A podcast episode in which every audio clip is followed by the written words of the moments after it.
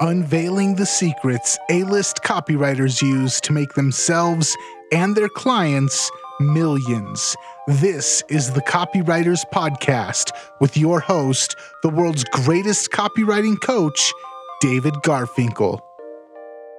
All right, welcome back to the Copywriters Podcast with your host, the world's greatest copywriting coach, David Garfinkel. David, how you doing today, man? Nathan, I am good. How are you? I'm doing fantastic. For the listeners that don't know, we batch record these episodes, and sometimes the conversation we have in between the episodes completely re energizes me for the next episode. And that happened in between this and the last episode. So I'm stoked. I'm ready to go. Good. Well, I, I am too. Let me ask you a question. I could ask this to you and to every listener, especially listeners who are copywriters and marketers, entrepreneurs. Have you ever just given up on time management because every technique and system you've tried just doesn't work for you? Well, I'm here to tell you if that's so, it's not your fault.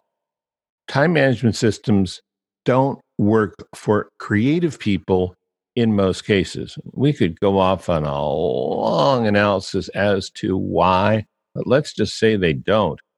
And this is our second Old Masters show with author Robert Updegraff. And in this one, we're going to show you a time management approach that does work for copywriters. It's from a 1958 book called All the Time You Need.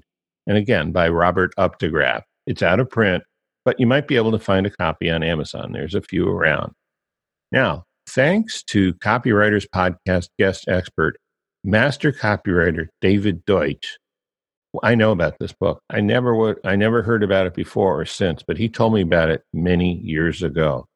And what's great about this book is it shows you how to solve the biggest problems that rob you of time and and rob your time of its potential to be productive for you. They're two different sides of the same coin and we'll get to that in a minute you know, people ask me what's the secret to my productivity. And some of it's on the show, and some of it I simply keep to myself. But one of the most important things I can tell you is copy is powerful. You're responsible for how you use what you hear on this podcast. Most of the time, common sense is all you need. But if you make extreme claims, and if you're writing copy for offers in highly regulated industries, like health, finance, and business opportunity. You may want to get a legal review after you write and before you start using your copy. My larger clients do this all the time. Now, we're going to go over nine ideas, techniques here. Be- because it's sort of more of a right brain system, it's not exactly organized in a step by step sequence. Um, it it integrates it's it's more like a holistic thing like a like a, a like i forget what you call those 3d puzzles that turn into a sphere but that that's that's what it's more like. I i can tell you this you don't have to use all of them and i'm i picked the best nine out of the book. There's a lot more than nine. It would be impossible to use all of them and you'd spend more time using these techniques to maximize your time than you would spend getting anything done. However, that doesn't matter.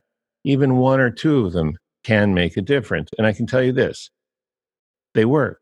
And it's better to use one or a few than to try to use them all perfectly. You may end up at some point down the road where you do, but that shouldn't even be a goal. The goal should be to squeeze out more of your time and reduce the amount of pain along the way, make it more fun. So, what's good about all these is they're biased toward practical creative people, including, of course, copywriters and entrepreneurs and marketers. So, there are, well, two dimensions of time. This is like uh, sort of the premise you got to start with. Most people think of time as, you know, try and do this for the camera, it goes around like this, right? Clock, or maybe it's a digital thing where the numbers are. Um, that's one half of it, says Updegraff. Remember this productivity is not how many hours you put in working, it's about how much you can produce productivity, produce, produce productivity in any given amount of time.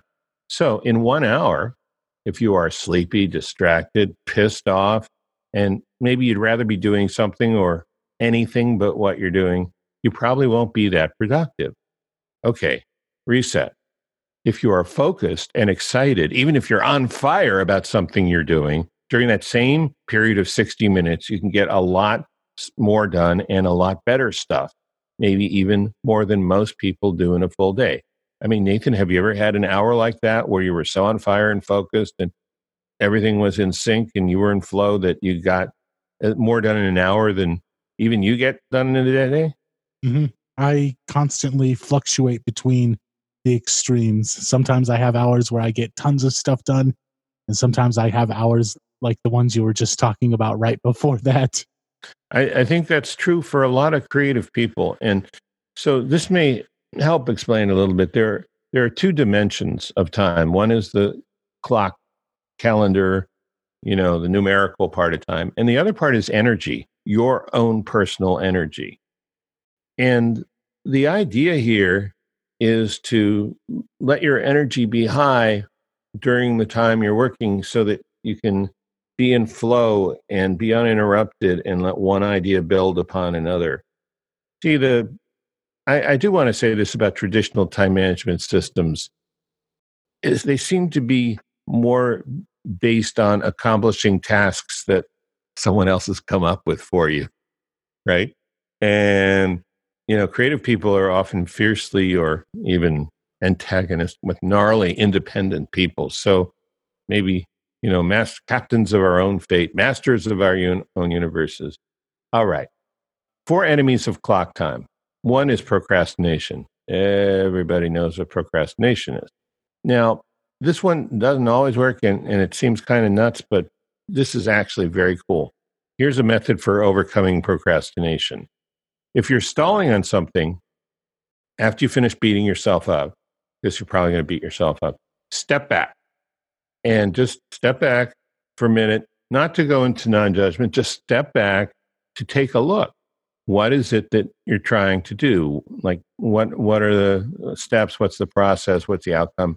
Just step back and then think about it. You can choose two things. If you're not going to do it now, you can decide to do it later or never to do it. If you decide to do it later, set a time, put it on your calendar, make it sacrosanct, sacred. You got to do it. It's like important. It's like a date in court, or it's like, uh, you know, dentist appointment if you don't like it, or doctor's appointment, or maybe it's you know some you know a meal with a friend you're really looking forward to. But it's it's got to be you can't flake out on yourself.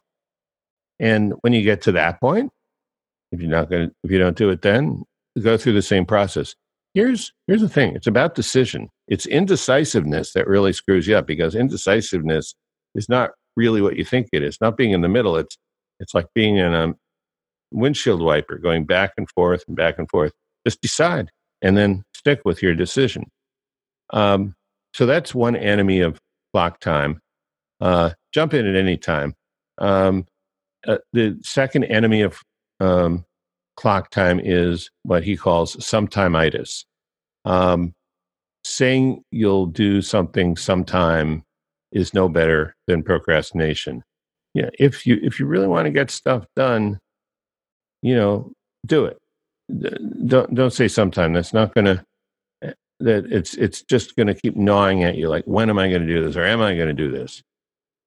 A third problem, we'll get to the fun stuff soon. This isn't all that much fun, this part.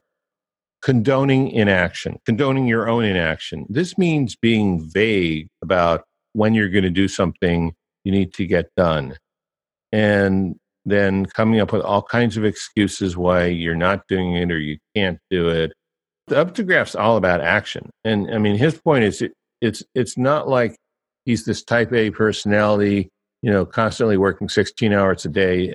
It's like take action when you need to take action and then enjoy yourself when you're not taking action doing work, do something else. Um, Updegraff says some people will spend more time coming up with excuses why they didn't do something than in they spend more time doing that than the time it would have taken to do the thing they're making excuses about. Now, the fourth one, yeah. So I'm just going to jump in real quick on these three things um, procrastination, sometimes itis, and condoning inaction. I think for myself, and this was something that I had to finally admit to myself, a lot of times when I procrastinate or I say, "Oh, I'll do I'll do it sometime," or maybe in the future I'll do this. I know it needs to get done, but I just I'm not going to do it right now. A lot of time it's actually most of the time it's cuz I don't have a clear understanding of what the steps need to be. I don't know I don't know what paperwork I need to have in order before I hit this meeting, so I just never schedule the meeting. Or I don't know uh, what steps I should hit in a sales letter. I don't know how it should flow. So I just don't start on the sales letter until the last moment. And a lot of times just sitting down and saying, okay, what's the first step? What's the second step? What's the third step? And getting a clear outline. Then all of a sudden, all of that mental barrier that was causing the procrastination, that was causing the sometimes itis, all of that just goes away as soon as I have a clear plan. So I think that if someone's dealing with it, just sitting down and saying, okay, what are the steps? What's the first step? What's the next step? Uh, maybe I have to reverse engineer it. What's the last step and what's the step right before that? But getting clear on how a, a path of action is usually what helps me overcome those things. Yeah, that's really good. And you sort of anticipated something we're going to talk about um, when we get to the second type of uh, time. But yeah, I, I think maybe one reason for this sometimitis is the fear of the unknown. Literally, the fear of the unknown. It's it's not exciting. It's not an adventure that you don't know what steps you have to take. It's scary. And there could also be the fear that if if I write these steps down, then I'm going to have to do it now. No, you don't. No, you can just writing the steps down and going out taking a walk or doing something else that can be good in and of itself but people aren't used to operating that way so you need to have permission to try some different things let's go to the number four enemy of clock time and that's regretting spending time dwelling on what might have been or what you should have done differently can really eat into your work productivity and your peace of mind if you spend too much time on it Updegraff says the person of mature mind knows every day spent in regretting is a day wasted. When an experience is past, it is beyond recall. And it doesn't mean, when he says beyond recall, he doesn't mean that you can't remember it. He means that you can't call it back. It's done, it's over, finished, finito. He says we can learn from it, but we cannot correct it. Now, there are exceptions to these four assertions, um, meaning sometimes you won't be able to make them work the way you'd like, but even bringing them into your work process at all will help make you a lot more productive when you're writing or coming up with new ideas. The other one point that I wanted to make before we jump on is. When you're dealing with these enemies of clock time, uh, procrastination, regretting, uh, sometimes itis, and condoning inaction, these are things that are causing open loops in the back of your mind. So when it comes time to focus on something that you need to get done right away, you don't have that mental energy that you need to dedicate to it because in the back of your mind you're thinking, "Oh, I've I've got to do this still and I've got to do this still and oh no, this is I've got all these bridges on fire and I'm trying to focus on the one thing right here."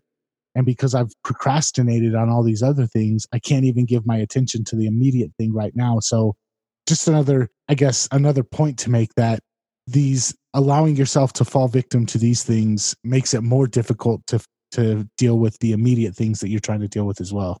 Yeah, that's a really good point about the open loops, and I agree with you. They they, they take up or they prevent a lot of energy that you could use for what you're actually trying to do.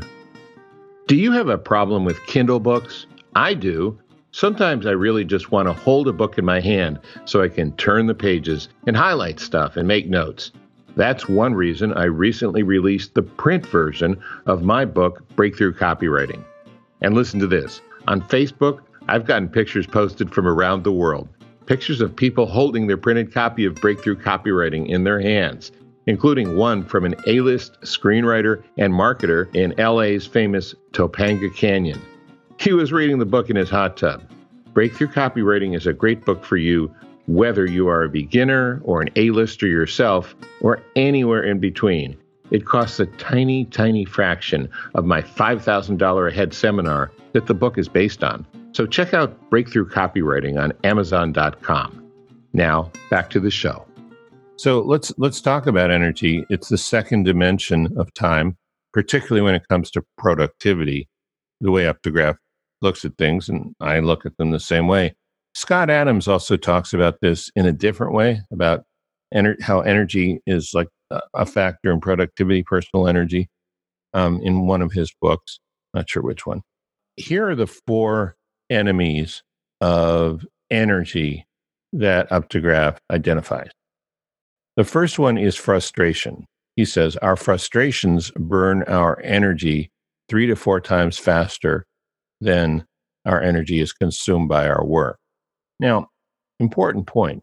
He doesn't say never get frustrated. He says, expect you'll get frustrated. It happens. Just don't overreact. Don't take it personally. Don't wallow in it.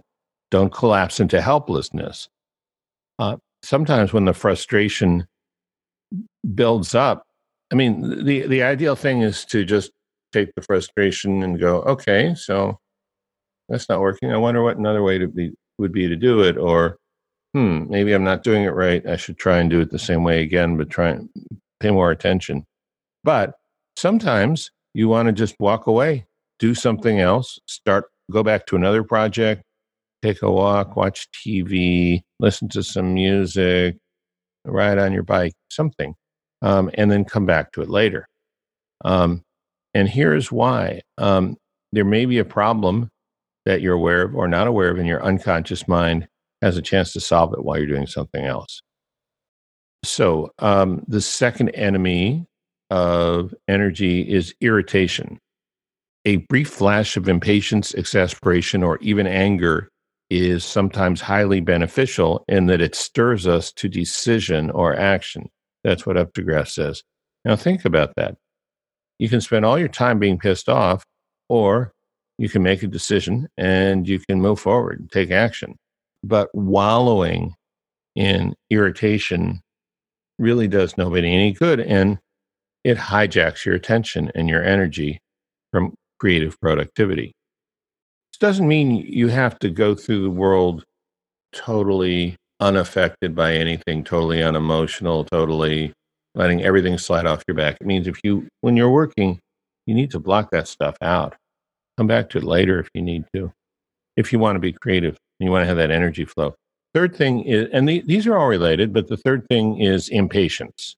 This is really interesting because what most people think of impatience is this isn't happening fast enough, but Updegraff looks at it differently. He sees impatience as being stalled, stuck into the wall, and maybe slowly seething, seething anger that something is not ready yet or not getting done fast enough. And what he says is keeping busy at something, almost anything, is an antidote for impatience. Okay. Uh, number four is worry. Um, now, my point of view is that some worry is good. Like, let's say you're doing a launch. You want to think of everything that could reasonably go wrong I mean, you don't want to think about how to protect yourself against a meteor striking the earth. That's like beyond your control anyway, and probably not going to happen. But you want to think of everything that reasonably could go wrong and take steps to prevent those things from happening and then be done with it. So, not spending a lot of time on it. Um, the, the kind of worry that Updegraff sees as an energy drain is obsessive worry. If you do that and you can, if you do that now and you can find a way of stopping doing that, you'll probably see a dramatic increase in your creative productivity. He says, worry saps the spirit and drains the nervous system at an appalling rate. Okay. Uh, any comments before we move on to the next part? I will just say personally, I went through uh, right after 9 11 happened, I went through a deep dive into cons- into some conspiracy theory realms and mm. was totally obsessed with all the horrible totalitarian things that might be coming down the pipeline from reading all these different books from all these different people and listening to crazy a or shortwave radio sh- shows and I've always been a very energetic driven person but for about 10 years of my life worrying constantly about things I couldn't control or possibly weren't even actually happening uh completely zapped all of my motivation to build. And so uh I, and now that I'm not in that mindset anymore, I, I look around and I see some of my friends that still are, or maybe have shifted into a similar mindset about different issues, but just constantly worrying about things, man, it, it sucks your energy, it sucks your motivation, it sucks your will to live and sucks your will to to succeed. And uh not saying that you shouldn't be concerned about things, but definitely give things the proper amount of energy. Yeah, I would I would agree with that about a thousand percent. End of America is what did it to me.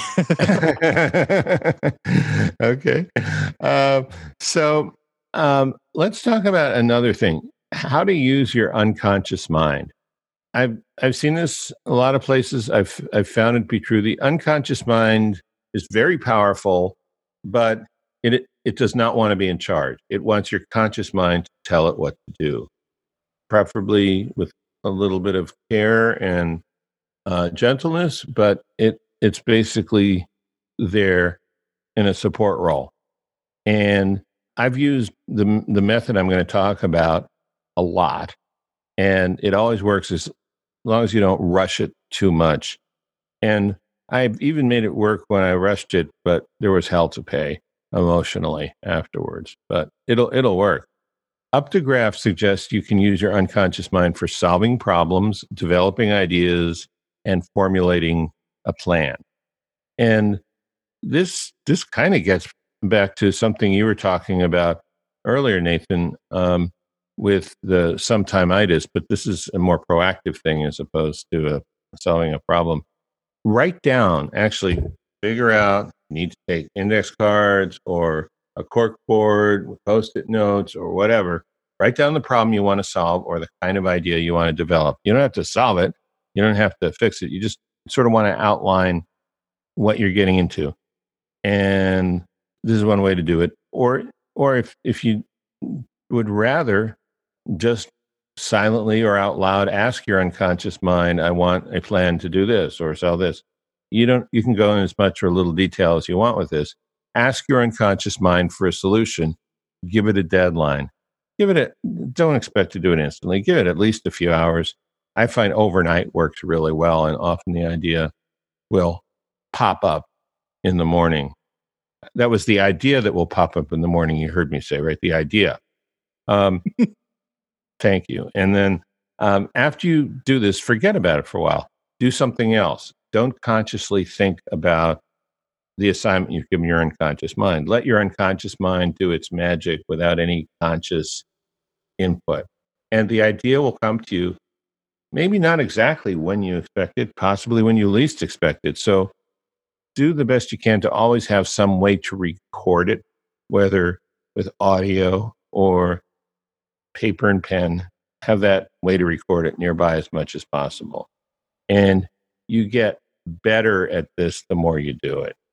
Have you ever used this, Nathan?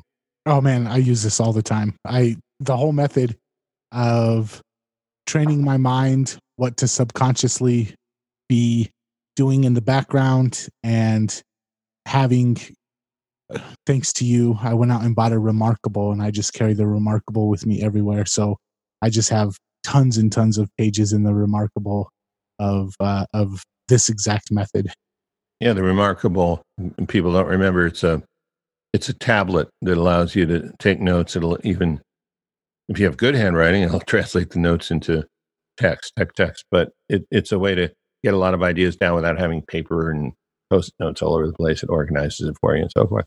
Mm-hmm. Cool. All right. So we we've covered a a ton of stuff. Let's just summarize it, and then I guess we're out of here. Um, There are two dimensions of time clock calendar time and energy. There are four enemies of clock time procrastination, sometimitis, condoning inaction, and regretting. Four enemies of energy are frustration, irritation, impatience, and worry. And you can enlist your unconscious mind to help you with creative jobs. So the book is All the Time You Need by Robert Updegraff. And we're going to put a link for used copies on Amazon in the show notes. All right. This one, I think some people might say, well, this didn't have very much to do with copy. But I think that if you go back and re listen to the episode and actually consciously think about how does this apply to my copy, there was a lot of times that you were saying stuff and I was like, oh, this perfectly applies to writing a sales letter. One particular instance is uh, where you talked about just writing it down. What's what's the problem? Write it down, and then what's the way to get to the solution? Joe Schriefer over at Agora Financial, that's very similar to the way that he does his copyboarding method. He says, well, what's the problem and how do we get to that solution and what are the objections that people have? And he just starts by writing it down. What's the problem we're trying to solve for people and how do we get them to that solution? And uh, a lot of this stuff works on a time management level, but I think a lot of it also works when it comes to figuring out how to write copy and stop procrastinating I think that I'm not the only copywriter that waits until the day before a piece is done to do my final edit. Yeah, and you know, um, a, a couple things. Let me address what you just said first. A lot of people wait to the last minute because that's the only way they know to enlist their unconscious mind. There are other ways, and and these are some of them, and they don't always need to be painful. Um, and I'm not perfect. I, I was putting these notes together at the last minute too. So you know, I'm not not saying. Um, the the other thing is, yeah, this is um, a couple levels removed from headlines and bullets and big ideas and transitions. It's really about behavior and mood self management, managing your behavior and managing your mood so that you can write copy closer to when you want to do it rather than when it becomes, you know, a fear soaked, uh, semi or totally terrifying experience. And um, also how, how to write better stuff. But yeah, it, it, it may not be quite as obvious to some people. I'll tell you what, once you've been under pressure, once you've blown deadline and, and dealt with the wrath of a client, this stuff will be very applicable to copywriting. Absolutely. All right, David, thank you for another fantastic episode. And listeners out there, if you want to check out more, head on over to copywriterspodcast.com. Get your copywriting podcast fix. And until next time, we will catch you later. See you later. Bye.